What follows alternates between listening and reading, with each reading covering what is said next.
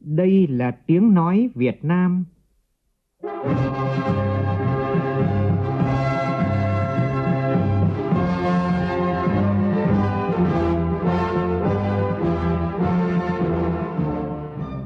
là tiếng nói Việt Nam, phát thanh từ Hà Nội, thủ đô nước Cộng hòa xã hội chủ nghĩa Việt Nam.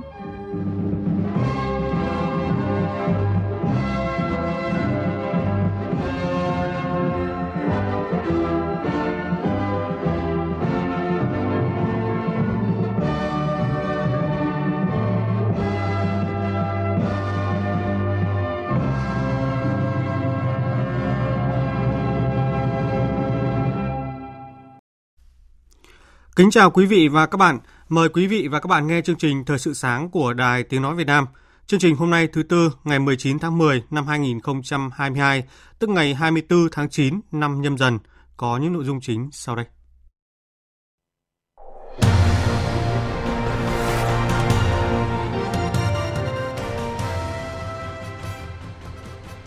Chủ tịch nước Nguyễn Xuân Phúc biểu dương tấm gương cựu chiến binh 23 năm vận động hiến máu tình nguyện lan tỏa yêu thương với chương trình Mẹ đỡ đầu tại tỉnh Bắc Cạn. Nhiều tuyến đường quốc lộ đoạn đi qua Bình Định xuống cấp mất an toàn giao thông. Trong phần tin thế giới, tối qua Triều Tiên bắn hàng trăm quả đạn pháo về phía biển phía đông và phía tây của nước này. Động thái quân sự mới nhất của Triều Tiên diễn ra sau khi quân đội Hàn Quốc bắt đầu cuộc tập trận phòng thủ thường niên Hoguk hôm 17 tháng 10. Liên minh châu Âu công bố gói giải pháp chống khủng hoảng năng lượng, né tránh áp giá trần dầu của Nga.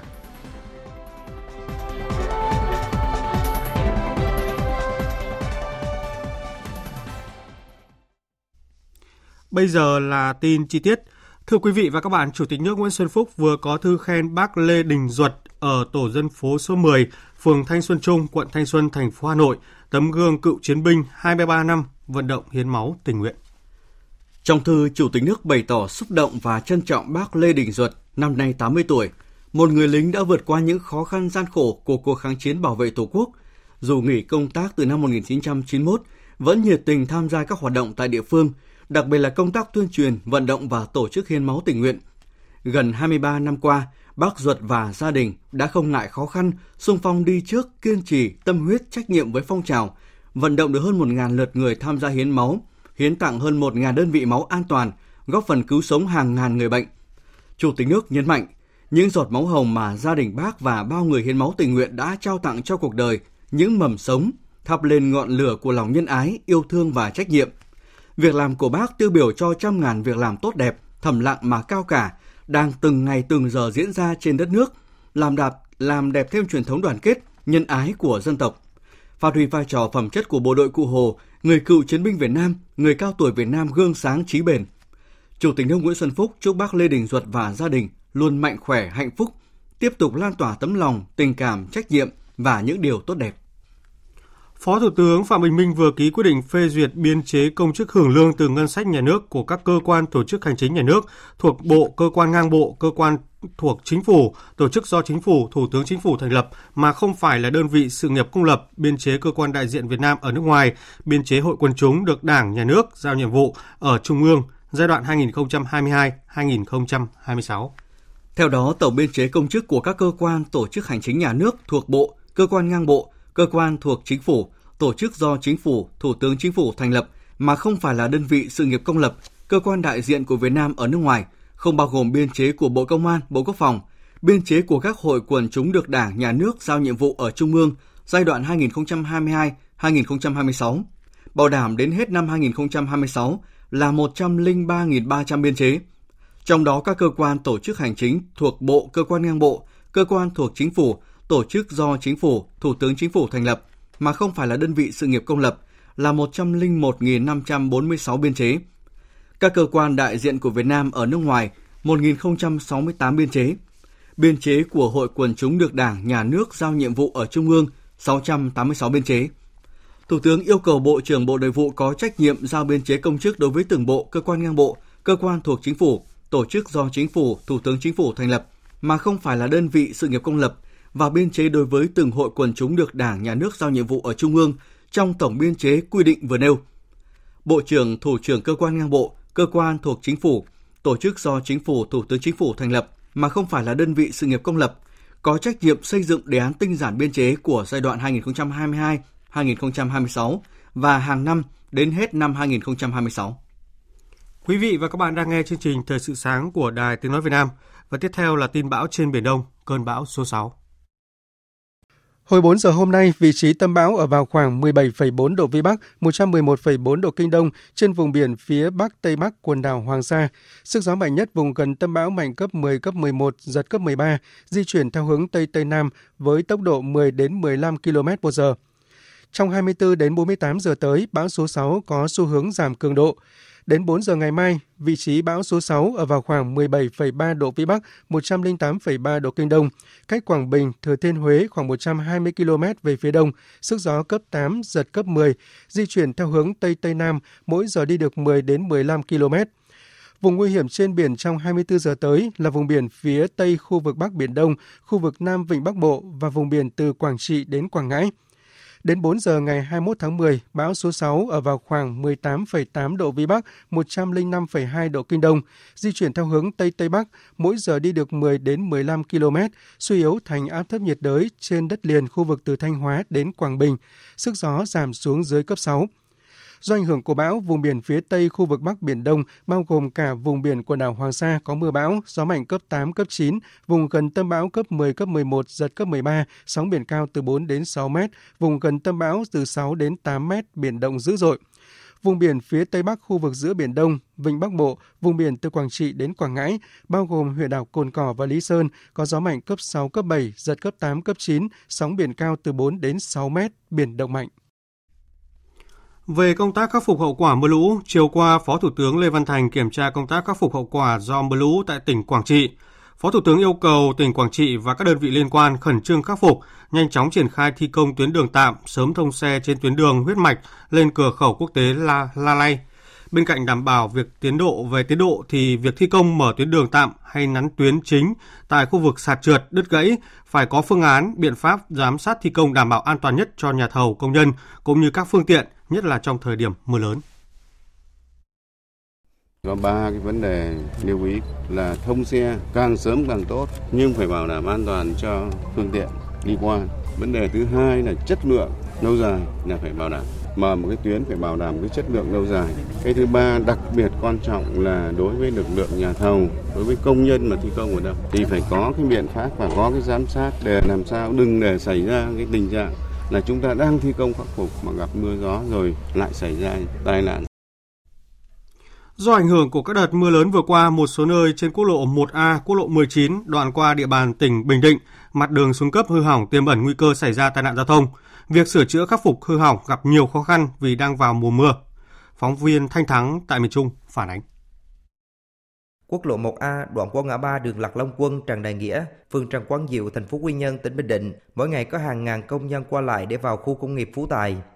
Thế nhưng, hai tháng gần đây, mặt đường xuất hiện nhiều ổ gà, ổ voi, phương tiện đi lại khó khăn. Để đảm bảo an toàn giao thông, đơn vị thi công là liên danh nhà thầu đường bộ Bình Định, công ty Hoàng Tiến, công ty Infraso đã bóc tách cào bới mặt đường để sửa chữa nhưng việc thi công ầy ạch, kèm theo đó mưa lớn liên tục nên không đảm bảo tiến độ.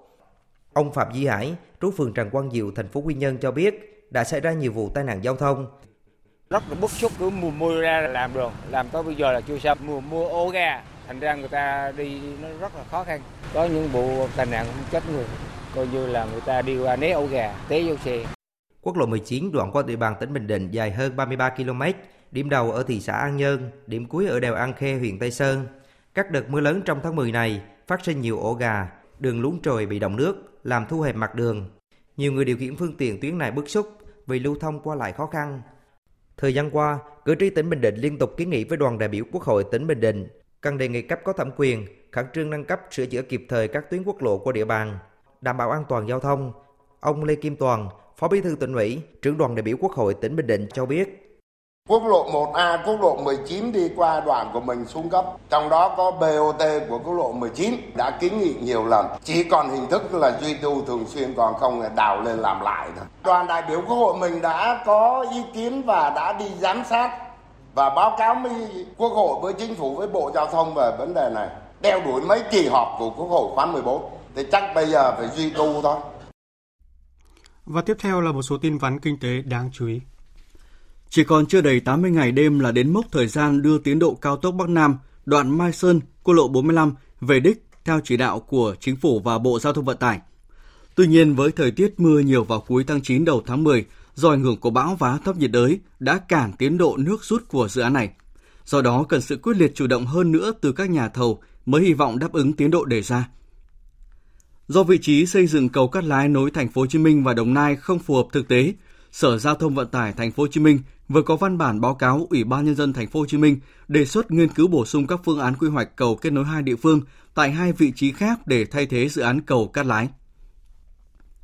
Ban quản lý dự án đầu tư xây dựng tỉnh Đồng Nai cho biết đang hoàn thiện các hồ sơ thủ tục, dự kiến tháng 11 này sẽ tổ chức đấu thầu lại để lựa chọn nhà thầu mới tiếp tục hoàn thiện 5 công trình xã hội đang dở dang tại khu tái định cư Lộc An Bình Sơn, phục vụ sân bay Long Thành. Ban chỉ đạo dự án đường bộ cao tốc Đồng Đăng tỉnh Lạng Sơn, Trà Lĩnh tỉnh Cao Bằng vừa tổ chức họp định kỳ đánh giá tiến độ triển khai dự án và triển khai một số nhiệm vụ trọng tâm trong thời gian tới. Bí thư tỉnh ủy Cao Bằng Trần Hồng Minh yêu cầu chuẩn bị các điều kiện cần thiết để khởi động khởi công cao tốc Đồng Đăng Trà Lĩnh trước 30 tháng 4 năm 2023. Hội đồng nhân dân thành phố Đà Nẵng vừa thông qua nghị quyết quy định phân cấp thẩm quyền quyết định trong quản lý sử dụng tài sản công thuộc phạm vi quản lý của thành phố, thay thế nghị quyết số 150 và 64 trước đây. Nghị quyết này được xem là đột phá rút ngắn thời gian, giảm bớt đầu mối trong thực hiện đấu thầu mua sắm tài sản công, tháo gỡ nút thắt về mua sắm tài sản công vốn đang gặp nhiều khó khăn vướng mắc, đặc biệt là trong lĩnh vực y tế. Ông Lương Nguyễn Minh Chiết, Phó Bí thư Thường trực Thành ủy, Chủ tịch Hội đồng nhân dân thành phố Đà Nẵng đề nghị trong quá trình thực hiện nghị quyết mới, Ủy ban nhân dân thành phố chỉ đạo và quyết định các phương án xử lý với các gói thầu đang thực hiện dở dang. Ủy ban thành phố phải ờ, tăng cường trách nhiệm nâng cao chất lượng lập thẩm định dự toán chi thường xuyên sau khi được phân cấp rà soát kiểm tra về tiêu chuẩn định mức sử dụng máy móc trang thiết bị này trong các cơ quan tổ chức đơn vị thuộc khu vực công này để làm cơ sở cho các cái cơ quan đơn vị ờ, xây dựng cái dự toán và các cơ quan chuyên môn cũng có cái kiểm tra giám sát nghiên cứu bổ sung rõ hơn về trách nhiệm của ủy ban dân thành phố của sở tài chính của các cơ quan đơn vị chuyên ngành địa phương để đảm bảo tính chặt chẽ hiệu quả trong việc thực hiện quy định Nhân kỷ niệm 92 năm ngày thành lập Hội Liên hiệp Phụ nữ Việt Nam tối qua tại Hà Nội, Hội Liên hiệp Phụ nữ Việt Nam tổ chức chương trình nghệ thuật Tinh hoa áo dài Việt. Tới dự có nguyên Phó Chủ tịch nước Đặng Thị Ngọc Thịnh, Chủ tịch Hội Đợi Liên hiệp Phụ nữ Việt Nam Hà Thị Nga. Tin của phóng viên Phương Thoa. Tại chương trình, các nghệ sĩ diễn viên nhà hát kịch Việt Nam kết hợp trình diễn bộ sưu tập áo dài của nhà thiết kế Đỗ Trịnh Hoài Nam và các nhà thiết kế áo dài nữ theo ba chủ đề Cội nguồn Hà Nội xưa, Tinh hoa và hội nhập. Nhà thiết kế Đỗ Trịnh Hoài Nam cho biết. Trước đây với những cái show diễn áo dài thông thường thì là những cô người mẫu đi ra sàn diễn nhưng mà lần này thì có những cái sự đặc biệt hơn. Đấy chính là à, áo dài trình diễn được kết hợp với kịch nói của nhà hát kịch Việt Nam Ờ, những cái ý tưởng thiết kế áo dài sẽ ờ, không chỉ là một bộ áo dài mặc để đẹp mà còn có à, được đưa những cái văn hóa làng nghề vào trong đó. Những cái hình ảnh di sản của thiên nhiên đất nước đã được đưa vào trong áo dài. Chương trình nghệ thuật tinh hoa áo dài Việt là sự kiện tiếp nối trên hành trình đưa các giá trị của áo dài trở thành di sản văn hóa Việt Nam, đồng thời khơi dậy tình yêu, niềm tự hào và trách nhiệm gìn giữ phát huy giá trị di sản áo dài và quảng bá hình ảnh áo dài, văn hóa đất nước con người Việt Nam đến gần gũi hơn với đông đảo người dân và bạn bè quốc tế. Bà Nguyễn Thị Minh Hương, Phó Chủ tịch Hội Liên hiệp Phụ nữ Việt Nam nhấn mạnh.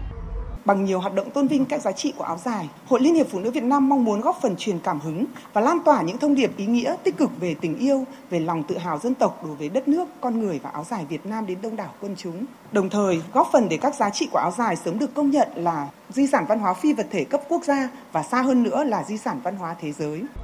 Tại chương trình đã ra mắt áo dài biểu trưng của Hội Liên hiệp Phụ nữ Việt Nam được sáng tạo bởi nhà thiết kế Đỗ Trịnh Hoài Nam. Thưa quý vị và các bạn, từ chương trình Mẹ đỡ đầu do Hội Liên hiệp Phụ nữ tỉnh Bắc Cạn triển khai, 130 em nhỏ mồ côi khuyết tật và có hoàn cảnh đặc biệt khó khăn đã có thêm tình yêu thương từ những người bà, người mẹ đỡ đầu, giúp các em có thêm niềm tin và động lực vươn lên trong cuộc sống. Ghi nhận của công luận, phóng viên Đài Tiếng Nói Việt Nam thường trú tại khu vực Đông Bắc. Gần một năm qua, căn nhà nhỏ của cô bé Trần Hà Bảo Châu, 7 tuổi, tại tổ 17, phường Nguyễn Thị Minh Khai, thành phố Bắc Cạn, trở thành nơi chị Phạm Thị Sinh cùng chị em trong hội phụ nữ phường lui tới mỗi ngày lễ hay khi cuối tuần. Bảo Châu có một hoàn cảnh rất đặc biệt. 3 tuổi, cô bé chịu nỗi đau mất cha và chỉ 40 ngày sau nỗi đau ấy tiếp tục phát hiện bé bị u não. Gia đình Bảo Châu vốn là hộ nghèo, kinh tế chỉ trông vào gánh hàng rau của người mẹ, cũng thường xuyên đau ốm, nay càng trở nên khó khăn gấp bội với những lần cháu phải đi Hà Nội để thăm khám, điều trị dài ngày. Bằng tình thương yêu, sự chăm sóc hết lòng của người mẹ, hiện sức khỏe Bảo Châu đã dần ổn định, nhưng sự thiếu thốn tình thương của người cha cùng khó khăn kinh tế vẫn luôn đè nặng cuộc sống của hai mẹ con. Năm 2020, gia đình Bảo Châu được chính quyền địa phương hỗ trợ xây dựng ngôi nhà đại đoàn kết. Và từ đầu năm nay, bé được các bà, các chị trong hội phụ nữ phường nhận làm con đỡ đầu và dành cho bé sự quan tâm, chia sẻ. Chị Hà Thị Nghiệp, mẹ của bé Bảo Châu, xúc động. Phụ nữ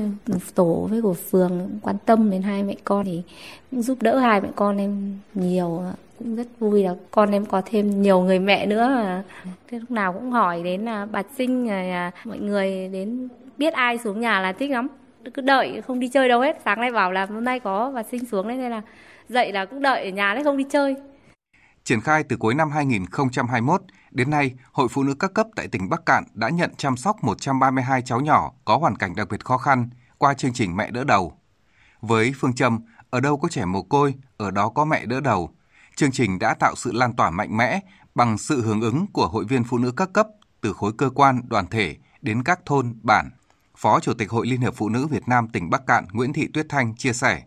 Chúng tôi sẽ còn phát triển rộng hơn nữa, nhận giúp đỡ các em mồ côi. Có thể bố mẹ các cháu vẫn còn nhưng cái hoàn cảnh thì đặc biệt khó khăn thì chúng tôi vẫn tiếp tục nhận để chăm sóc cho các bé. Có thể là tập thể các mẹ nhận đỡ đầu các cháu thì giúp đỡ có thể là về vật chất nhưng ngoài ra thì giúp đỡ về tinh thần ở cái chỗ rằng là các mẹ chăm sóc đến có thể hàng tuần hàng tháng để làm sao giúp đỡ các con luôn luôn nhận được cái tình cảm của các mẹ các bé có thể là sẽ cảm thấy là không cô đơn Thời gian tới, các cấp hội sẽ nỗ lực để có thể mở rộng mô hình, nhận đỡ đầu toàn bộ hơn 600 trẻ mồ côi, trẻ có hoàn cảnh khó khăn trên địa bàn tỉnh. Dù điều kiện kinh tế của hội viên phụ nữ vùng cao chưa thực sự khá giả, việc hỗ trợ về vật chất chưa được nhiều, nhưng chương trình Mẹ đỡ đầu của các cấp hội phụ nữ tỉnh Bắc Cạn đã lan tỏa tình yêu thương, giúp trẻ em có hoàn cảnh khó khăn tự tin vươn lên trong cuộc sống và chắp cánh ước mơ của các em về một tương lai tốt đẹp hơn trên đời bạn có nghe trẻ em khóc, trẻ em cười bạn có nghe trẻ em khóc, trẻ em cười Mời quý vị và các bạn nghe tiếp chương trình Thời sự sáng với phần tin thế giới. Quân đội Hàn Quốc cho biết Triều Tiên tối qua đã bắn đạn pháo về phía khu vực gần biên giới trên biển với Hàn Quốc. Đây là lần thứ hai trong chưa đầy một tuần qua Triều Tiên có các động thái quân sự nhằm vào khu vực vùng đệm mà hai nước đã thiết lập theo thỏa thuận năm 2018.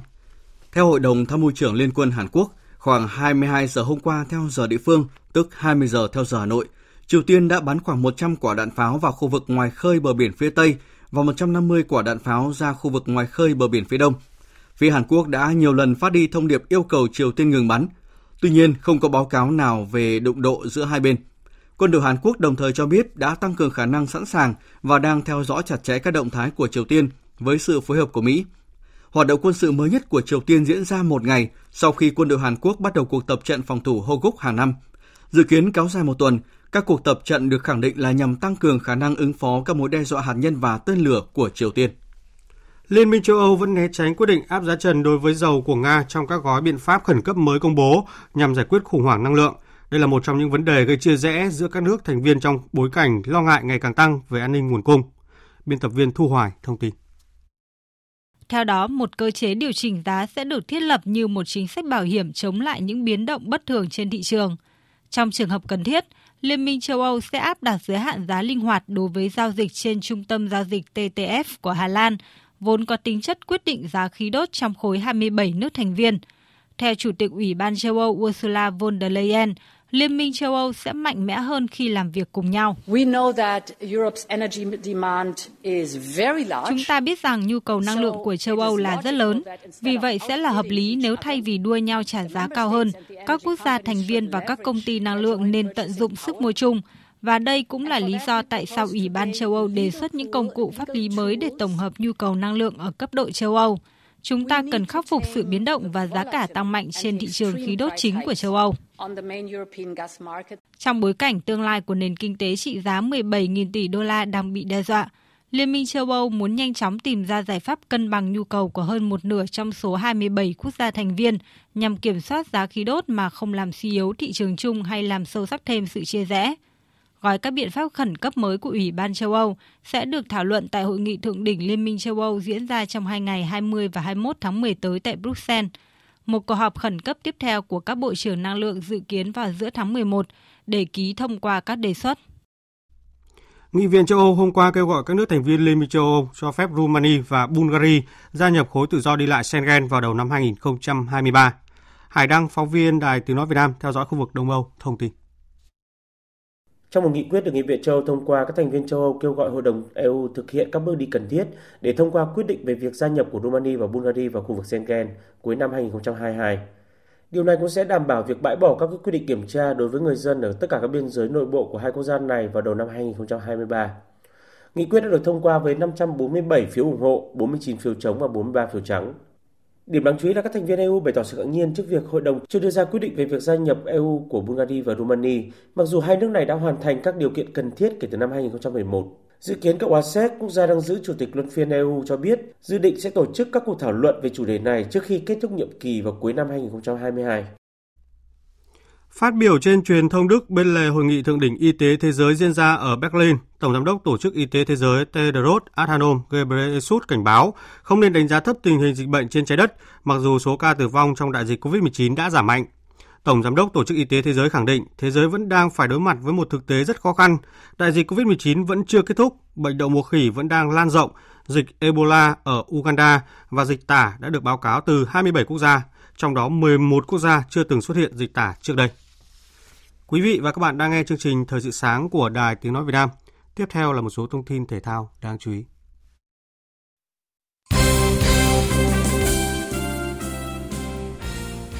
Thưa quý vị và các bạn, hôm qua tiếp tục diễn ra các trận đấu vòng 20 V-League 2022. Kết quả câu lạc bộ Sài Gòn bất ngờ thắng Sông Lam Nghệ An với tỷ số 2-1, câu lạc bộ Đà Nẵng đánh bại Thanh Hóa với tỷ số 1-0, Hà Tĩnh thất bại trước Bình Định 2-1 và Viettel có chiến thắng trước Hoàng Anh Gia Lai với tỷ số 2-0. Với trận thua này, Hoàng Anh Gia Lai nối dài chuỗi trận không thắng lên con số 8 và có nguy cơ bị lôi vào cuộc chiến trụ hạng. Hôm nay câu lạc bộ Thành phố Hồ Chí Minh sẽ tiếp đón câu lạc bộ Hà Nội. Trong khi đó ở vòng 11 giải bóng đá nữ vô địch quốc gia 2022 diễn ra chiều qua với chiến thắng dễ dàng 2-0 trước Hà Nội 2 giúp Thành phố Hồ Chí Minh 1 đòi lại ngôi đầu bảng xếp hạng. Chuyển sang thông tin bóng đá quốc tế đáng chú ý tại lượt trận đấu cuối bảng H vòng loại U20 châu Á 2023 diễn ra tối qua, U20 Iraq chỉ thua U20 Australia với tỷ số 0-1. Kết quả này giúp cho Iraq chiếm suất dự vòng chung kết năm sau của Thái Lan.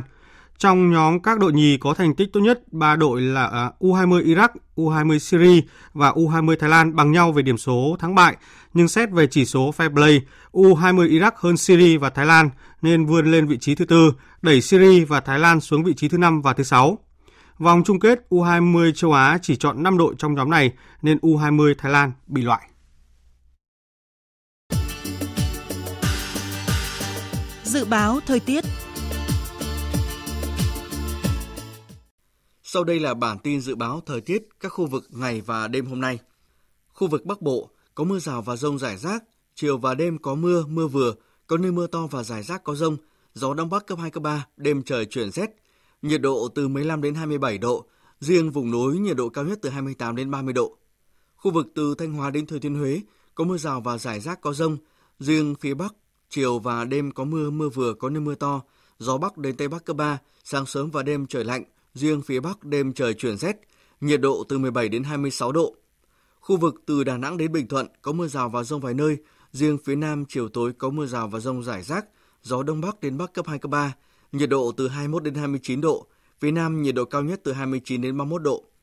Tây Nguyên có mưa rào và rông vài nơi, riêng phía Nam chiều tối có mưa rào và rông rải rác, gió nhẹ, nhiệt độ từ 17 đến 30 độ. Các tỉnh Nam Bộ, ngày nắng, chiều tối và tối có mưa rào và rông rải rác, đêm có mưa rào và rông vài nơi, gió nhẹ, nhiệt độ từ 26 đến 33 độ. Khu vực Hà Nội, chiều và đêm có lúc có mưa rào và rông, gió bắc cấp 2, cấp 3, đêm trời chuyển rét, nhiệt độ từ 17 đến 28 độ. Dự báo thời tiết biển Vịnh Bắc Bộ, vùng biển từ Quảng Trị đến Quảng Ngãi, có mưa rào và rông, trong mưa rông có khả năng xảy ra lốc xoáy và gió giật mạnh. Tầm nhìn xa từ 4 đến 10 km, gió mạnh cấp 6, cấp 7, giật cấp 8, cấp 9, biển động mạnh. Khu vực Bắc Biển Đông và khu vực quần đảo Hoàng Sa thuộc thành phố Đà Nẵng có mưa bão, tầm nhìn xa từ 4 đến 10 km, giảm xuống còn 2 đến 4 km trong mưa bão. Gió mạnh cấp 9 cấp 10, vùng gần tâm bão mạnh cấp 11 cấp 12, giật cấp 14, biển động dữ dội. Khu vực giữa Biển Đông, vùng biển từ Bình Định đến Ninh Thuận có mưa rào và rông vài nơi, tầm nhìn xa trên 10 km. Gió Tây Bắc cấp 4 cấp 5, riêng phía Tây Bắc có gió mạnh cấp 6 cấp 7, giật cấp 8 cấp 9 biển động mạnh. Khu vực Nam Biển Đông, khu vực quần đảo Trường Sa thuộc tỉnh Khánh Hòa, vùng biển từ Bình Thuận đến Cà Mau, vùng biển từ Cà Mau đến Kiên Giang và Vịnh Thái Lan có mưa rào rải rác và có nơi có rông, tầm nhìn xa trên 10 km, gió nhẹ. Trước khi kết thúc chương trình Thời sự sáng nay, chúng tôi tóm lược một số tin chính đã phát trong chương trình.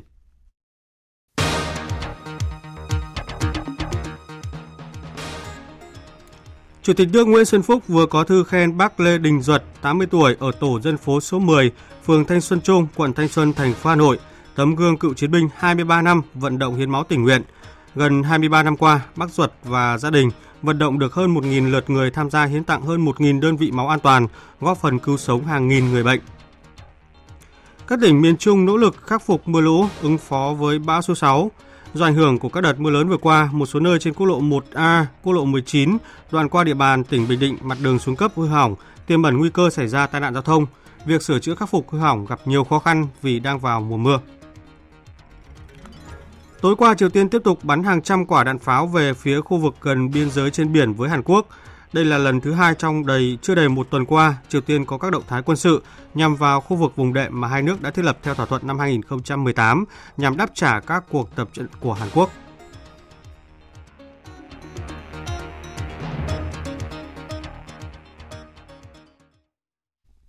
Đến đây chúng tôi kết thúc chương trình Thời sự sáng của Đài Tiếng Nói Việt Nam. Chương trình do biên tập viên Duy Quyền, phát thanh viên Thành Tuấn, kỹ thuật viên Mai Hoa thực hiện. Chịu trách nhiệm nội dung Hoàng Trung Dũng. Cảm ơn quý vị đã quan tâm lắng nghe. Kính chào và hẹn gặp lại.